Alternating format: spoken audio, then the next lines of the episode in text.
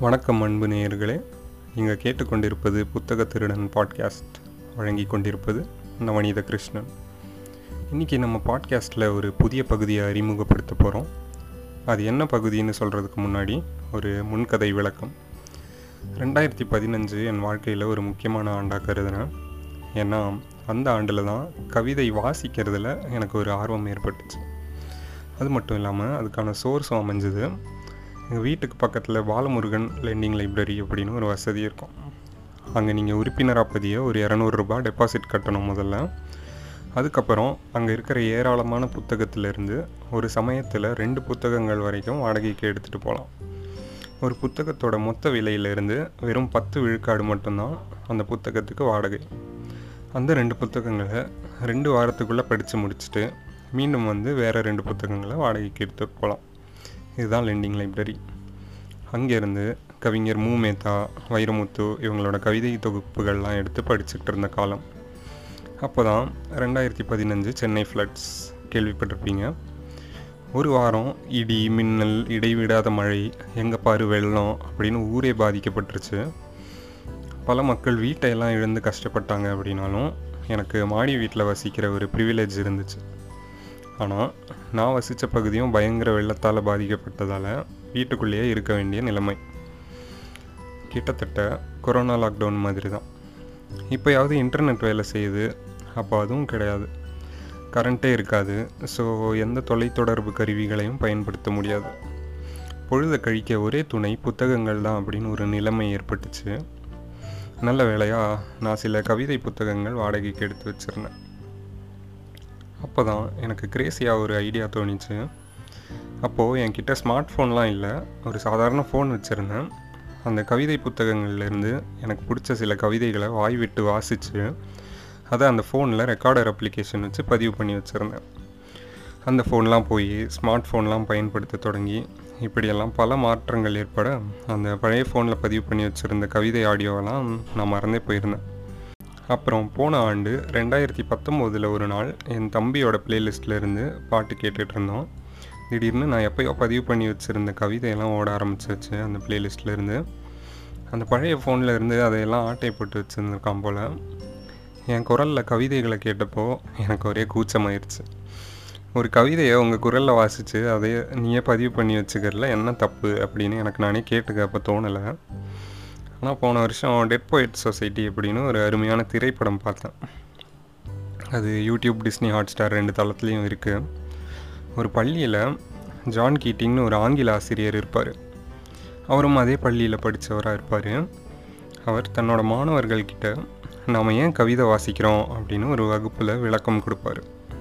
Words and language. No matter what anybody tells you, words and ideas can change the world. Now, see that look in Mr. Pitt's eye? Like 19th century literature has nothing to do with going to business school or medical school, right? Maybe.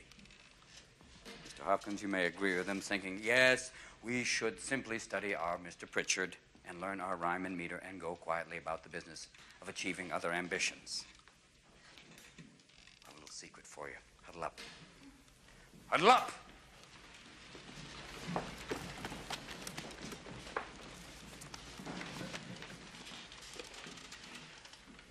We don't read and write poetry because it's cute.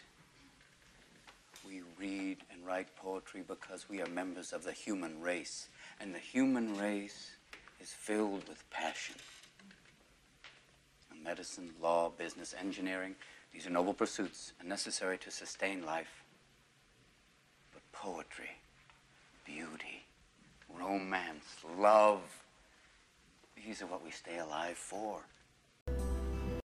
இதை கேட்டுட்டு அந்த மாணவர்களுக்கு கீட்டிங் மேலே ஒரு ஈர்ப்பு ஏற்படும் அப்போது எதேச்சியாக அவங்க பள்ளியோட பழைய ஆனுவல் ரெக்கார்ட்ஸ் அவங்க கைக்கு கிடைக்கும் அதில் ஜான் கீட்டிங்கோட புகைப்படம் இருக்கும் கூடவே அவர் டெட் போயட் சொசைட்டி அப்படின்னு ஒரு அமைப்பு நிறுவி இருந்ததாக போட்டிருக்கோம் அந்த மாணவர்கள் அவர்கிட்ட போய் டெட் போயட் சொசைட்டினா என்னன்னு கேட்பாங்க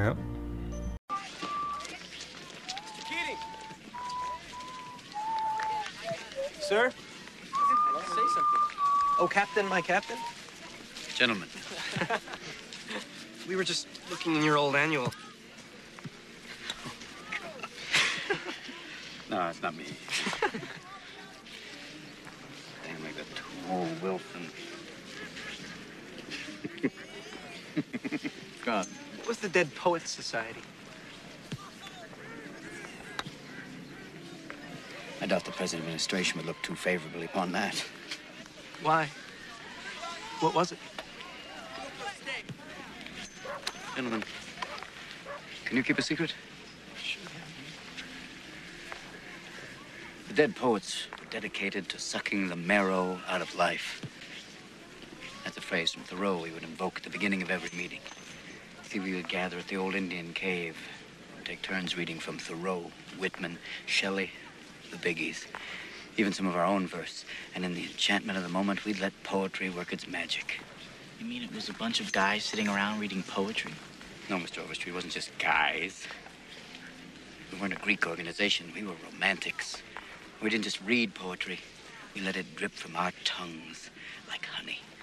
Spirits soared, women swooned, and gods were created, gentlemen. Not a bad way to spend an evening, eh? Thank you, Mr. Perry, for this stroll down Amnesia Lane. Burn that, especially my picture. இந்த காட்சியை பார்த்த பிறகு எனக்கு கவிதையை உறக்க வாசித்து அதை பதிவு பண்ணி வச்சுக்கிறதுல எந்த எம்பாரஸ்மெண்ட்டும் தேவையில்லை அப்படின்னு புரிஞ்சுது இன்னும் சொல்லப்போனால் அந்த கவிதையை எவ்வளவு உணர்ச்சி பூர்வமாகவும் கன்விக்ஷனோடையும் வாசிக்கிறோம் அப்படிங்கிறத பொறுத்து தான் அந்த கவிதையை நாம் எவ்வளோ மதிக்கிறோம் எவ்வளோ ரசிக்கிறோம் அப்படின்னு நமக்கு புரிய வரும் அந்த வகையில் நாம் இன்றைக்கி அறிமுகப்படுத்த போகிற பகுதி கவிதை இரவு.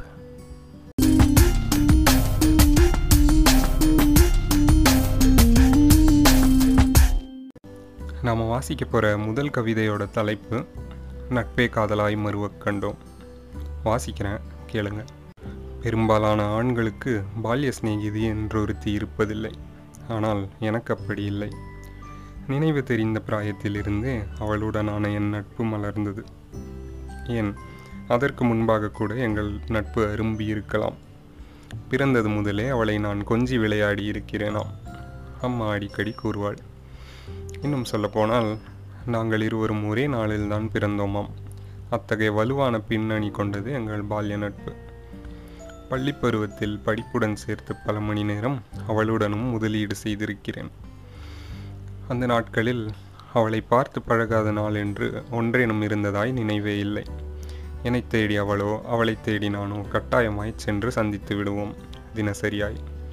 என் வகுப்புகள் ஏற ஏற கூடவே பாடச்சுமையும் ஏறிப்போக அவள் வருகையும் குறைந்து கொண்டே போனது. என்னைக் காண அவளோ அவளை காண நானோ எப்போதாவது விழைந்த போதிலும் என் அன்னை தடுத்து விடுவாள். ஏனோ எங்கள் சந்திப்பு என் அன்னைக்கு எரிச்சல் ஏற்படுத்தியது. இருப்பினும் அவளை மதியாமல் இருவரும் திருட்டுத்தனமாய் சந்தித்து வந்தோம். தொடர்ந்து வந்த எதிர்ப்பால் ஏற்பட்ட பிரிவை ஆற்ற இயலாமல் நாங்கள் பரிதவித்திருந்த நாட்களில்தான் எங்கள் நட்பே காதலாய் மறுவக் கண்டோம். பொதுத் தேர்வுகள் முடியும் வரை பிரிந்திருந்த நாட்கள் பறந்தோடி போயின. எங்கள் பழம் நட்பை புதுப்பித்து காதலாய் பதவி உயர்த்திய தினத்தில் புதிதாய் பிறந்தது போல் உணர்ந்தோம். பள்ளி காலங்களில் சந்திக்க இயலாமல் தொலைத்த நேரங்களை கல்லூரி காலங்களில் சந்தித்து தீர்த்து சமன் செய்தோம். உடற்களைப்பால் நான் உழல்கின்ற பொழுதெல்லாம் என்னை உணர்ச்சி மிக்கு தழுவி உன்னதமாய் கவனித்துக் கொள்வாள். என் கண்ணிரண்டையும் தன் கண்ணிரண்டாய் பேணி பாதுகாப்பாள். என் இரு கண்களும் அவள் பால் பார்வைகள் வீசுகையில் தன் கவனம் சிதறுகிறது எனக் கூறி என் கண்கள் மறைப்பாள். புணர வைக்கும் உணர்ச்சிக்கு புது காதல் ஜோடிகளை உட்படுத்தும் கார்காலம் எங்களையும் விட்டு வைக்கவில்லை. தெவிட்ட தெவிட்ட காதலித்தோம் என்ற போதும் நான்கு வருடமாய் பெற்ற கல்லூரி கால சுதந்திரம் நான்கு வினாடியில் முடிந்தது போல் இருந்தது. உடல் உழைப்பே இல்லாமல் ஒரே இடத்தில் அமர்ந்து செய்யும் உத்தியோகம் மீதிலும் நான் சேர்வதில் அவளுக்கு விருப்பமில்லை. ஆனால் விதி எனக்கு செய்வித்ததோ மென்பொருள் பொறியாளனாய் ஒரு பணி. குன்றத் துவங்கியது அவளுடன் செலவிடும் நேரம் கூடத் துவங்கியது எங்களிடையே ஒரு தூரம். என்னவள் என்னை விட்டு சற்றே விலகத் தொடங்கினாள். எனக்கு அவள் மீது இருந்த அன்பும் காதலும் பாசமும் குன்றாதிருந்த போதும் பயனேதுமின்றி போனது. சொன்னால்தானே காதலும் கவிதையும் எனும் கொள்கை கொண்டவள் அவள். பணியில் எனது வேலைப்பழுவும் அவளுக்காய் நான் செலவிடும் நேரமும் தலைகீழ் விகிதங்கள் கொள்ள ஊடலுக்காய் போட்ட சண்டைகள் போய் மோதலுக்காய் போடும் சண்டைகளாயின. நிரந்தரமாய் அவள் என்னை பிரிந்து இன்றுடன் பல மாதங்களாகின்றன. அவளின்றி நான் வாழ்வது எள்ளளவும் சாத்தியமில்லை என்பதை எவ்வாறு அவளுக்கு உணர்த்தப் போகிறேன்? அவள் பிரிவால் வாடும் அவள் விரும்பிய என் கண்களை கண்ணாடியில் காண்கையில் எல்லாம் நோகிறேன். ஒரு நாள் அல்லது ஒரு நாள் அவள் வருவாள் என்னிடம் என விழி மீது விழி வைத்து காத்திருக்கிறேன் விழி மூடி பார்த்திருக்கிறேன். இன்ன பல தோல்வியுற்ற காதல் கதைகளைப் போல் எனதும் மிகச் சாதாரணமானதென எண்ணிவிட வேண்டாம். என் காதல் கதையை கூறும் உற்சாகத்தில் அவள் பெயரை கூற நான் மறந்துவிட்டேன் என தற்போதுதான் உணர்கிறேன். அவள் பெயரை தெரிந்து கொண்டதும் இக்கதையை மறுபடி படித்தால் நீங்களும் என் வழியை உணரலாம். மயில் போல் உருவம் முறித்தானவள் அல்ல குயில் போல் குரல் வளம் கொண்டவள் அல்ல வெயில் போல் வெக்கை வாய்த்தவளும் அல்ல. சாந்தம் சுமப்பவள் நிம்மதி நிறைப்பவள் அமைதி அளிப்பவள். அவள் பெயர் துயில் அவள் பெயர் துயில்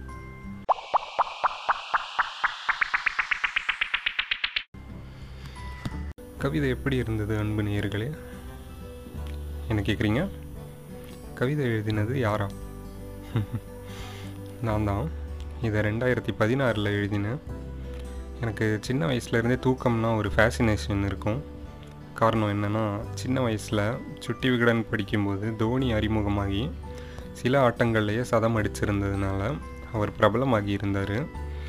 அதில் தோனியை பற்றி ஒரு ஆர்டிக்கிள் எழுதியிருந்தாங்க. சில சமயங்களில் அவர் பதினேழு பதினெட்டு மணி நேரம் இடைவிடாமல் தூங்குவார்னு ஒரு செய்தி போட்டிருந்தாங்க. அதை படிச்சுட்டு நானும் ரொம்ப ஃபேசினேட் ஆகிட்டேன் பத்தாவது பன்னெண்டாவது படிக்கும்போதெல்லாம் அம்மா வேறு சரியாக தூங்க விட மாட்டாங்களா? அதனால் அப்போது எனக்கு இருந்த பெரிய லட்சியமே பன்னெண்டாவது முடிச்சுட்டு நாமளும் தோனி மாதிரி தொடர்ந்து பதினெட்டு மணி நேரம் தூங்கணும் அப்படிங்கிறத தான் இருந்துச்சு. பன்னெண்டாவதுக்கு அப்புறம் பல ஆண்டுகளாக யாராவது என் ஹாபி என்னன்னு கேட்டால் கூட தூங்குறது தான் அப்படின்னு சொல்லிட்டு தெரியும். ரெண்டாயிரத்தி பதினாறில் கொஞ்சம் வேலைப்பளு அதிகமாக ஸ்லீப் டிப்ரைவ்ட் ஆகி போய் ஆஃபீஸ்க்கு ட்ரெயினில் போகும்போது தூக்கத்தை பெர்சானிஃபை பண்ணி பெர்சானிஃபைங்கிறது ரொம்ப சுமாராக இருக்குது ரொமான்டிசைஸ்னு வச்சுக்கலாம். தூக்கத்தை ரொமான்டிசைஸ் பண்ணி எழுதினது தான் இந்த கவிதை. இப்படி ஒரு அப்ட்ராக்டான விஷயத்த இல்லை ஒரு நான் லிவிங் திங்கை நீங்கள் எப்போயாவது பர்சானிஃபை அல்லது ரொமான்டிசைஸ் பண்ணியிருக்கீங்களா? அதை பற்றி என்னோடய ட்விட்டர் அல்லது இன்ஸ்டாகிராம் பக்கத்தில் என்னோட பகிர்ந்துக்கோங்க. இந்த பாட்காஸ்ட்டை கடைசி வரைக்கும் கேட்டதுக்கு நன்றி. வேறு ஒரு தலைப்பில் உங்ககிட்ட மீண்டும் பேசும் வரை உங்ககிட்ட இருந்து உத்தரவு வாங்கிக்கிறது நான் உங்கள் புத்தக திருடன். நன்றி வணக்கம்.